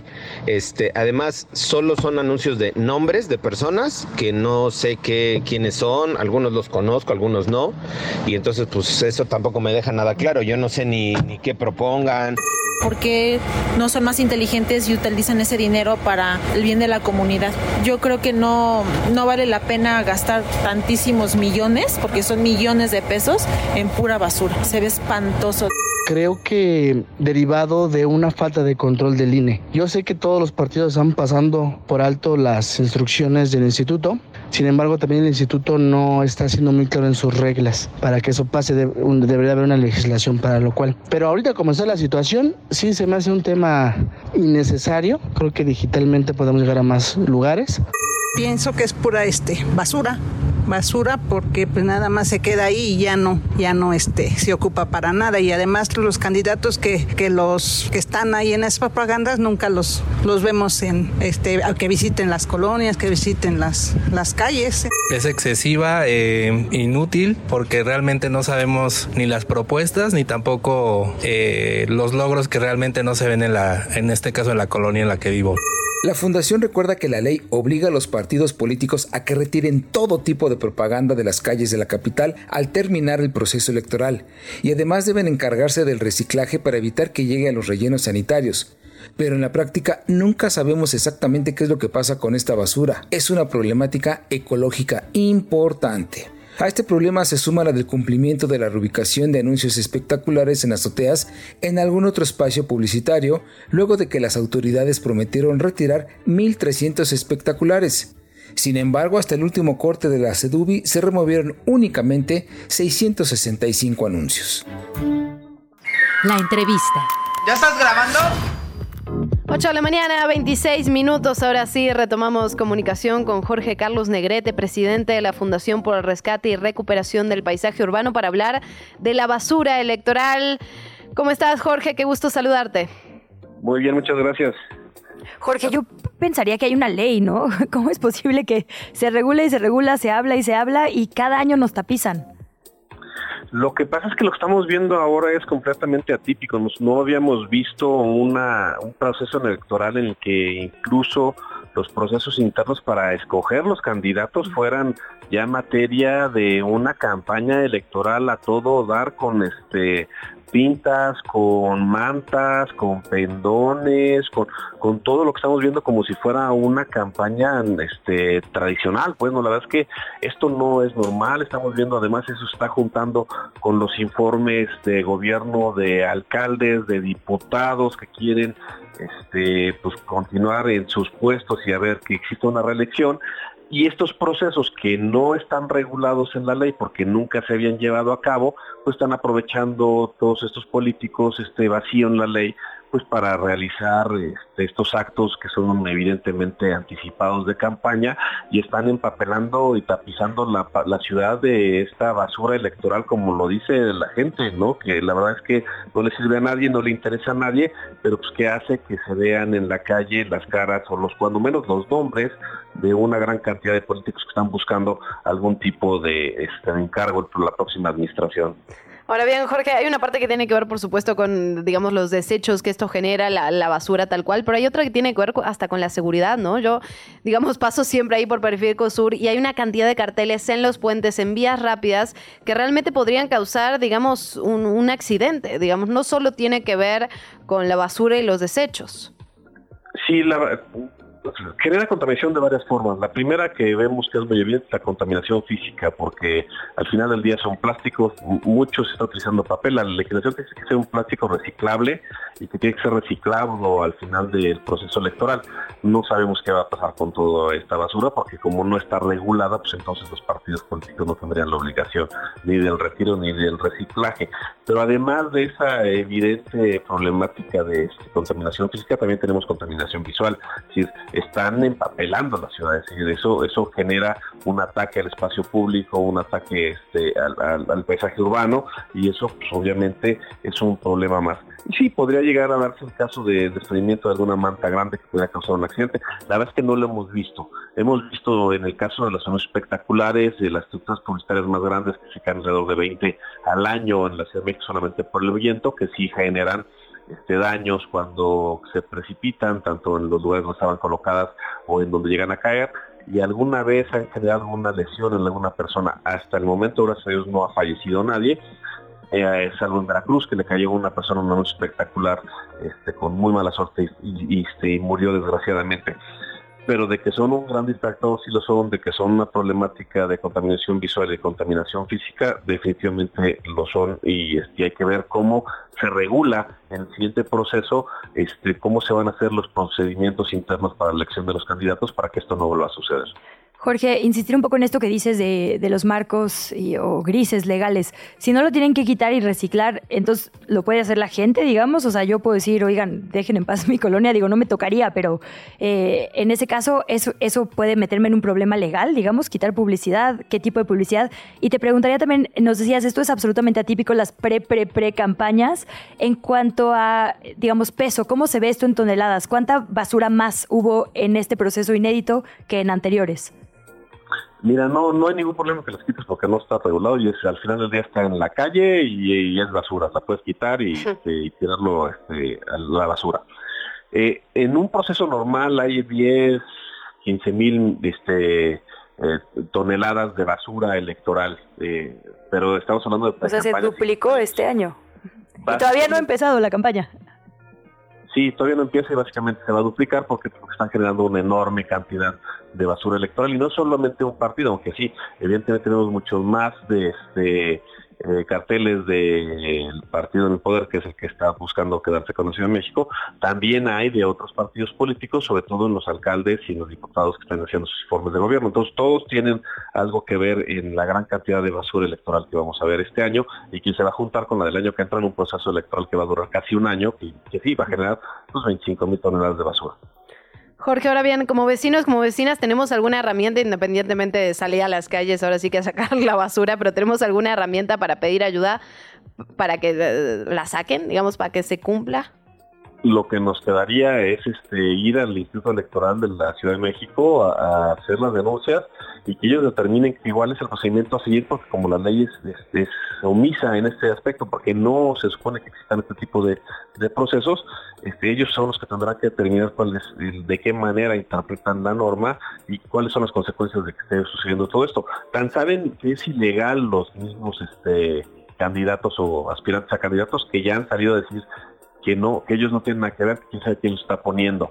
La verdad es que pues, es obvio que, que, sus mismos equipos son los que están haciendo la colocación de todo esto. Sí, pues una barbaridad lo que dices, porque sí, entre anuncios de informes, anuncios de quienes están buscando reelegir, creo que, digamos, la mitad de las alcaldesas y alcaldes están buscando contender o por Morena o por la oposición para la jefatura de gobierno, digamos, por poner solo la, la capital, ¿no? Entonces nos estamos inundando, como bien dices, de basura. Y también hay un tema, eh, digamos, de de seguridad que bien decía Luciana, porque ahí sí la ley de publicidad exterior dice muy claramente, digamos, que se deben poner en nodos, que no puede haber tantos espectaculares juntos y todo eso se olvida por completo en... Y en lo que uno trata de, ver quién es, ¿no? Porque además tienen tanto Photoshop que de repente es así ¿quién es esa persona que estoy viendo en el cartel? A ver. Ese es otro tema, pero bueno, sí. Sí, sí, la idea es que les conozcamos, pues está difícil si se editan tanto, ¿verdad? Pero bueno, Jorge, pues importantísimo, ¿dónde te seguimos? ¿Dónde podemos involucrarnos con la fundación? Mira, es muy fácil a través de Twitter en arroba Limpio o a mi Twitter personal que arroba Jorge C. Negrete. Ahí estamos pendientes del tema y recibimos quejas y denuncias y les damos seguimiento para, pues, para buscar la aplicación de la ley de publicidad exterior en la Ciudad de México. Pues muchísimas gracias, Jorge Carlos Negrete, presidente de la Fundación por el Rescate y Recuperación del Paisaje Urbano. Gracias por estos minutos. Muy buen día. Al contrario, gracias. Hasta luego. Hasta luego. Hablemos de deportes. Grand Slam en qué chilangos pasa.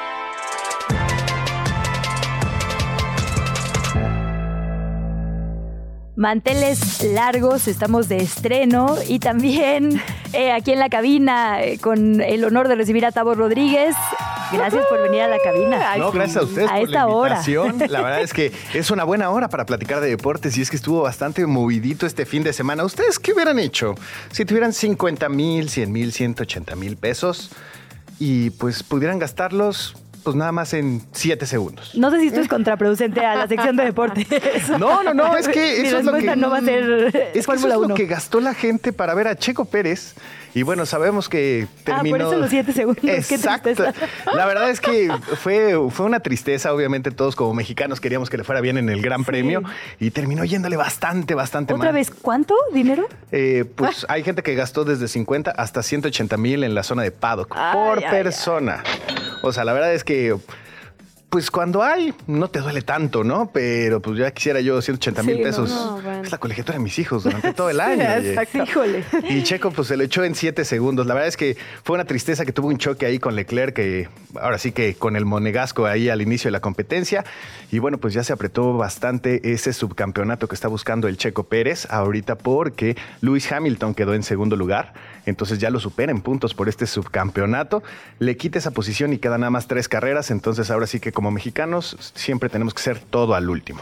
Decían, eh, Tobo, que tiene que ver como que en esta primera vuelta había que agarrar la delantera porque si no ya era imposible rebasar en después. ¿Es así? O sea, ¿por ahí fue? Sí, sí, sí. Lo que pasa es que eh, Checo arranca como quinto, como en, la quinta posición. Mm. Entonces arrancan muy bien los dos Red Bulls, pero dejan en medio a los de Ferrari, en este caso al monegasco Leclerc, y quiso rebasar por afuera, cosa que pues sabemos que es culpa de Checo. Entonces, todavía en la entrevista donde decía Checo, pues, lo volvería a hacer porque yo quería no solo subirme al podio, sino ganar la carrera le apostó y le salió mal esa apuesta. Entonces, pues le fue muy mal. Ahora sí que todos nos quedamos muy tristes. Pero bueno, vámonos a algo más rápido, al fútbol mexicano. Vamos ah, a Ahí no, ahora te iba a decir, a ver, en, en, términos de fútbol, justo para allá vamos, cuando eres local, pues duele más perder. Para Checo también, ¿cómo repercute esto, digamos, en su gran pues eh, digo, podemos decir que es el máximo piloto, el mejor piloto que ha tenido México eh, por la cantidad de carreras, por la cantidad de podios, por la cantidad de triunfos que ha tenido. O sea, siempre es como yo creo que no, no hay un sabor más delicioso que ganar enfrente de tu gente. Claro, pero es un bachecito, digamos, no, no. Bueno, viene con Pues no fue un bache, fue, fue todo un choque, ¿no? para hablar chilangamente. Sí, e, e, era así como un acantilado para el joven. Ah, bueno, ni tan joven. Claro. Pero bueno, vámonos al fútbol. Y es que las Chivas perdieron en casa 4-0 contra los Tigres, partido donde el rebaño, pues la verdad es que no pudo ni meter las manos. Ah. Y en el partido de la jornada, Monterrey, pues perdió en casa 3 por 0 contra el líder, las Águilas del la América. Pero fuera del resultado, hubo un tema que está causando muchísima controversia en redes y es que aseguran que Jesús Gallardo eh, lastimó con dolo a un jugador del América. Les voy a explicar qué es lo que sucede pues el América ya estaba canchereando, ya estaba jugando la de Para variar, de verdad. Pues la verdad es que eh, yo creo que traen mucho pique contra los Rayados porque han perdido mm. finales contra ellos, tanto en la Liga como en la, en la Liga de Campeones. Y entonces Jesús Gallardo... Son aficiones bravas, ¿eh? Las dos, ¿no? Además. Sí, o sea, son muy intensos, muy intensos y digo, en Monterrey pues sí lo les costó mucho trabajo. Entonces viene una jugada de tiro de esquina y de repente pues agarra este Jesús Gallardo a Brian Rodríguez, lo jala y le atora la pierna y le luxa la rodilla. Uy. Pero ahí no queda, o sea, bueno, es una lesión que podemos considerar que pues es un accidente. Pero pues muchos jugadores del América, incluso en redes sociales ahorita está sonando, en donde dicen, es que eh, Jesús Gallardo ya nos había dicho que si hacíamos una jugada más de lujo, pues que nos iba a romper, que es como el término de vamos a lesionar al futbolista. No, y cualquiera que se haya echado una cascarita sabe cuando entras no con dolo y cuando no, la verdad. O sea, sí, o sea, hay formas de meter el pie sin lastimar. Sí, pero ves cómo lo agarra, digo, no, no quiero tomar partido y, ahora sí que como ese partido porque pues, también soy águila. Pero ya viendo la ah, jugada, viendo la jugada, o sea, sí es como, yo lo considero un accidente, pero de repente ves un jalón ahí medio extraño en una toma de atrás de TikTok de fulanito de tal ahí en las tribunas y dices, ay, ya no está tan de accidente. y si hay jugadores de las águilas mismas que están diciendo que estuvo... Que había amenaza ajá, que había amenaza. Pues sí, salió Jonathan Dos Santos a decir, ya nos había dicho que nos iba a romper, de hecho Jesús Gallardo ayer hace una publicación y dice, oigan, pues no, o sea, es tranquilos, fue un accidente y listo. Lo que sí es que el América está buscando inhabilitarlo. ¿A qué nos referimos? A que el tiempo de recuperación que tenga Brian Rodríguez sería el tiempo que no jugaría este defensa. Entonces vamos a ver qué resuelve la Federación Mexicana de Fútbol. Y bueno, pues en otros resultados y algo un poquito más alegre, pues podemos decir que el Cruz Azul ganó, ganó, aunque no lo crean, ante León y Necaxa en el resultado que pues tumbó todas las quinielas y fue el primero de la jornada, pues venció a Pumas por la mínima en Aguascalientes. No, que Necaxa ganó, eso sí es nota, Sí, eso sí. Y, la verdad es que Pumas lo está haciendo bastante bien. Después de varias temporadas ya con Mohamed le está yendo muy bien. Vámonos al fútbol internacional y es que como ya va a ser Halloween, el Chucky Lozano se apareció con su equipo, el PSV, en tres ocasiones en el marcador convirtiendo su primer hard trick en Europa contra el odiado rival. O sea, es como un América Chivas y metes tres goles. Así le fue al Chucky en una victoria de 5 por 2. Y en Inglaterra, Edson Álvarez, uno de los futbolistas más caros que tenemos en Europa, bueno, pues perdió contra el Everton, recibió una tarjeta amarilla y va a estar suspendido la próxima jornada de la Premier League.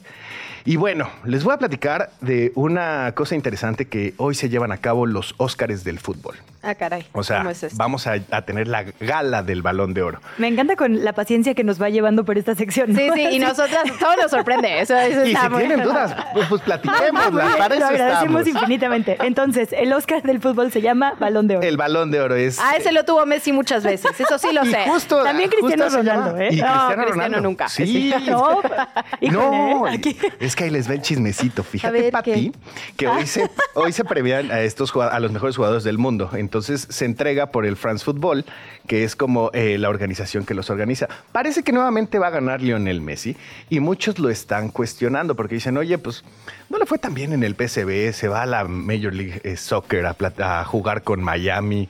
Bueno, pues, pero qué ganó el cosa, ¿no? La verdad, la. Major, la Messi League le decían, yo, hasta yo sé eso, imagínate. Ajá, la ¿No? Messi League. Ahí, sí, sí, ahí sí, digo, ahora que está de moda Beckham por su serie, que no sé si ya vieron en Netflix. Buenísima. Ah, buenísima, No. exacto. Buenísima. Fue una excelente jugada, la verdad, por lo menos para las aficiones latinas en Estados Unidos. Qué cosa, ¿no? Sí, y bueno, pues ahí es donde, eh, digo, Creo Beckham que metió plantea un muy bien. todos los partidos, Messi. Sí. Bueno, Sí, yo pero- diría, a mí no me cae bien Messi, tengo que decirlo, perdón, yo soy Tim Christie, pero sí fue muy impresionante lo que pasó en Estados Unidos. Sí, sí, sí, sí, le está yendo muy bien, pero digo, se quedó lastimado. El chiste es que hoy van a premiar por ganar el campeonato con el campeonato del mundo en Qatar. Claro. Obviamente, pues, al ser líder y todo esto, quieren premiarlo. Está compitiendo contra Erling Haaland, el noruego, Kylian Mbappé, entre otros. Ah. Van a premiar a las mejores futbolistas. También andaba lastimado Mbappé, ¿no? Sí se recuperó. Este, no, se recuperó, se, se recuperó, digo, nada, nada grave. Eh, en la Serie Mundial podemos decir que hoy se juega el tercer partido, van empatados a dos los Texas Rangers contra los Diamondbacks. Y bueno, pues también comentarles antes de irnos que Luis Rubiales, este presidente Ah, de la sí. Federación Española de Fútbol, ya lo suspendieron de manera definitiva tres años por lo del beso con Jenny Hermoso. No solo era presidente de la Federación Española de Fútbol, sino además vicepresidente de la UEFA, que es la Confederación Europea. Entonces creo que es una sanción medianamente justa. Tiene 10 años para apelar, digo, 10 días para apelar, y si no, pues se la apeló. O sea, sí que de deporte no sabemos, pero de, lucha y de acoso sí sabemos. Así que Muchas bien ahí por esa decisión. Nos vemos el miércoles. Oye, buenísimo, muchas gracias, Tabo, qué gran sección. Gracias a ustedes. Gracias, Tabo. ¿Dónde te escuchamos en Grand Slam? ¿A hora Eh? Grand Slam ah, de 5 a 6. Hoy va, a a estar Val Marín y Case Deportes. Y vamos a tener ahí de deportes a deportes. Vamos a platicar de esta gala del Balón de Oro y bastantes secciones que les van a gustar. Buenísimo, por allá les escuchamos. Gracias a ustedes. Gracias. La entrevista. ¿Ya estás grabando? 8 de la mañana, 43 minutos. Nos vamos con otros temas que también nos preocupan y ocupan aquí en ¿Qué Chilangos pasa? Vamos a platicar sobre la organización Un Kilo de Ayuda que se dedica justamente a lograr que todos los niños y niñas menores de 5 años tengan un desarrollo infantil completo. Estamos hablando de un desarrollo físico, intelectual, emocional, porque sabemos que, digamos, no es solo un factor. Y por eso Priscila de Anda Núñez, directora general de Un Kilo de Ayuda, está aquí con nosotras. Priscila, bienvenida, ¿cómo estás? Hola, muy buenos días. Muchas gracias a ti y a todo tu auditorio por la invitación. Muchas gracias. Pues quizás es una de las campañas que más conocemos en nuestro país, ¿no? Un kilo de ayuda, pero no, no tenemos el seguimiento. Cuéntanos tú al respecto de todo lo que implica.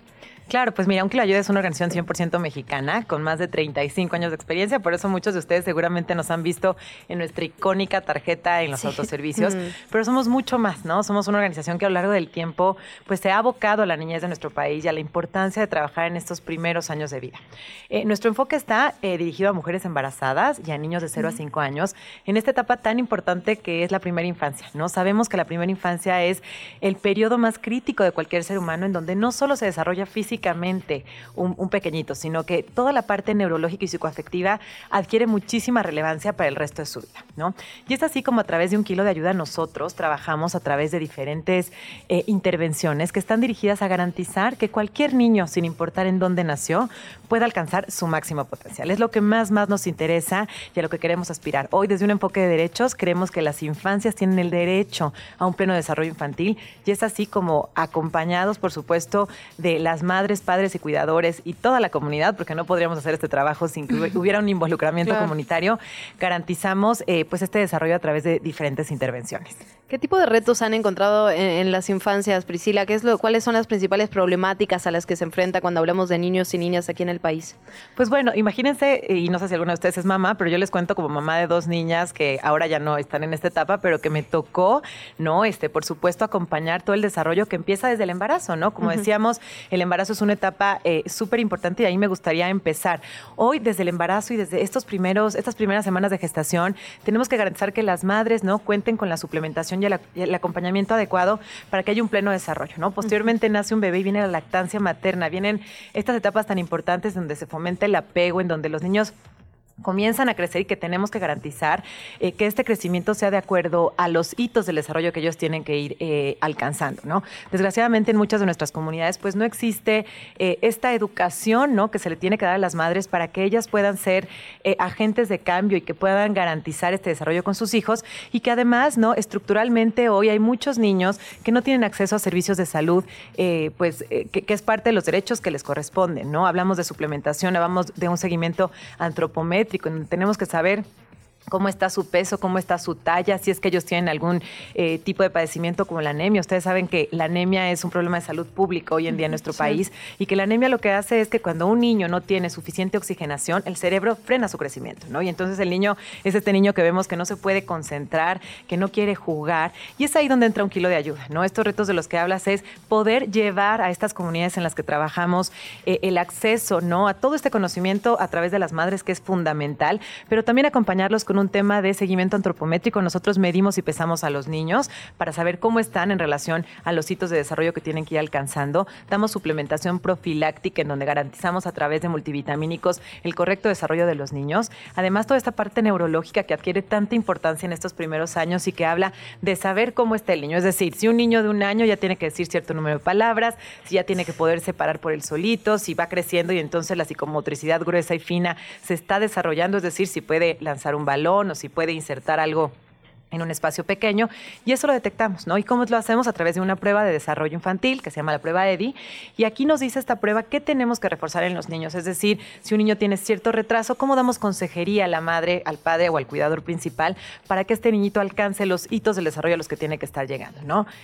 Sí, no, no, iba a sumar a lo que decías, que la desigualdad en este país empieza desde la concepción, o sea, es una locura esto que dices eh, de los embarazos. Yo justo, a mí me decía mucho la gente, ay, es que tu embarazo fue muy tranquilo. Y entonces me puse a revisar y claro que no fue tranquilo, fue un contexto de privilegio, ¿no? Porque justo si no tienes todo esto que pones tú eh, sobre la mesa, tu embarazo no va a ser tranquilo, sí, sí, sí. Entonces más bien lo que hay que resolver es toda la circunstancia alrededor, como bien dices, de las madres eh, y futuras madres. Y preguntarte en ese sentido, ¿cómo monitoreamos, digamos, quienes donamos a un kilo de ayuda, que efectivamente todo esto termine, digamos, en, la cadena final, que son las personas, ¿no? Claro, pues mira, este, gracias por compartir tu experiencia personal. A mí me encanta, ¿no? Y perdón que me regrese No, es que a mí es un tema que podría hablar toda la vida. ¿sí? Pero la verdad es que, como dices, ¿no? Este, desde, desde este privilegio, y yo me sumo, eh, es un reto ser mamá, ¿no? Es un reto garantizar un pleno desarrollo de nuestros hijos. Mira, ahí te va un dato. Yo chequé, yo tuve 15 consultas en los nueve meses, ¿no? El 0.7% de las mujeres en México tuvo esa cantidad de atención perinatal. La mayoría va una vez, dos, ¿no? Si es que van, ¿no? y si hay un centro de salud. Ahora con el contexto pandémico, la verdad es que fue un reto porque los centros de salud no estaban abocados a esta etapa tan importante porque no existe la suplementación. Hoy tenemos cifras alarmantes de temas de vacunación en niños en primera infancia que están, pues bueno, afectando eh, profundamente eh, su salud, además de muchos otros padecimientos, porque imaginemos que en estas comunidades hay un contexto en donde no hay agua segura, en donde no hay servicios de salud, en donde exactamente, no tienen acceso a una alimentación adecuada para garantizar este desarrollo. Entonces, pues bueno, gracias también por, por preguntar. Nosotros hoy tenemos muchas estrategias de procuración de fondos a través de las cuales la sociedad civil se puede sumar, las empresas se pueden sumar todos nosotros podemos participar. Y bueno, sabemos que el tema de la transparencia es muy importante. Hoy la sociedad civil organizada, bueno, es sorprendente lo que quiere hacer en favor pues, de estas grandes causas. Y para ello nosotros tenemos, además de nuestras redes sociales, de nuestra página de internet, informes anuales en donde ustedes pueden consultar, por supuesto, toda la información del trabajo que hace la organización. Pueden, por supuesto, consultar nuestros estados financieros que están auditados, ¿no? Y que ahí transparentamos el uso de cada peso que la gente, ¿no? Y las empresas dan a través de diferentes iniciativas. Y si me permites, me gustaría mencionar solo algunas de ellas, ¿no? Hablábamos de la tarjeta, ¿no? Que seguramente muchos de ustedes conocen y han visto en el autoservicio, pero también tenemos algunos productos con causa que seguramente han visto con algunas licencias como Snoopy, Peanuts, mm. y que, bueno, cualquiera puede comprar nuestra agenda. Tenemos kits de Back to School. Hoy tenemos un boteo que trabajamos con las escuelas, ¿no? Un boteo en donde todos pueden participar desde el donativo que ustedes quieran dar este, también es un mecanismo que hacemos mucho, ¿no? Este, con la sociedad civil. Eh, viene nuestra carrera, nuestra carrera que afortunadamente ya se acabaron los boletos. Es una carrera que va a ser en Paseo de la Reforma el próximo 5 de noviembre. Y esta carrera invita a toda la sociedad que quiera participar en un espacio muy familiar. Eh, pero aquellos que no pudieron alcanzar sus boletos, seguimos vendiendo algunos kits a través de nuestra página de internet eh, y a través de emociondeportiva.com, que es quien nos está al día de hoy organizando la carrera. La carrera, pues tiene un kit padrísimo porque estamos ahí en alianza con Snoopy, ¿no? Y toda su pandilla. Entonces, bueno, para todos aquellos que se quedaron sin lugar, pueden ahí adquirir su kit. Les va a llegar a su casa entre el 13 y el 30 de noviembre. Eh, y bueno, también, obviamente, hoy estamos invitando eh, a la sociedad civil y a todos a sumarse unidos por Guerrero, ¿no? Y quisiera aprovechar este espacio porque tenemos un llamado importante a poder recaudar fondos. Eh, a través de nuestros diferentes canales podrán ver los diferentes mecanismos. Vamos a habilitar un centro de acopio en Expo Santa Fe toda esta semana y, bueno, seguramente hacia más adelante. hoy también tenemos otro centro de acopio en Oaxaca. Tenemos un CEDIT en Pinotepa Nacional para toda la gente que quiera llegar a través de Oaxaca, que está más cerca de Guerrero.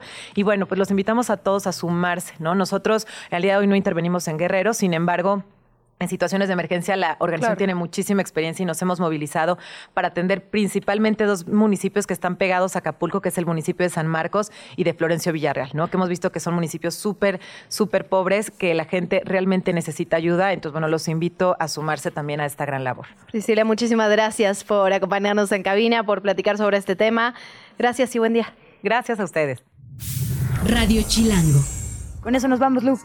Muchísimas gracias a todos por habernos acompañado. Nos escuchamos en Spotify, nos seguimos en ¿Qué Chilangos pasa? Gracias y hasta mañana. Esto fue ¿Qué Chilangos pasa? Conducido por Luisa Cantú y Luciana Weiner. Una producción de Radio Chilango. Escucha un nuevo episodio de lunes a viernes en tu plataforma de podcast favorita.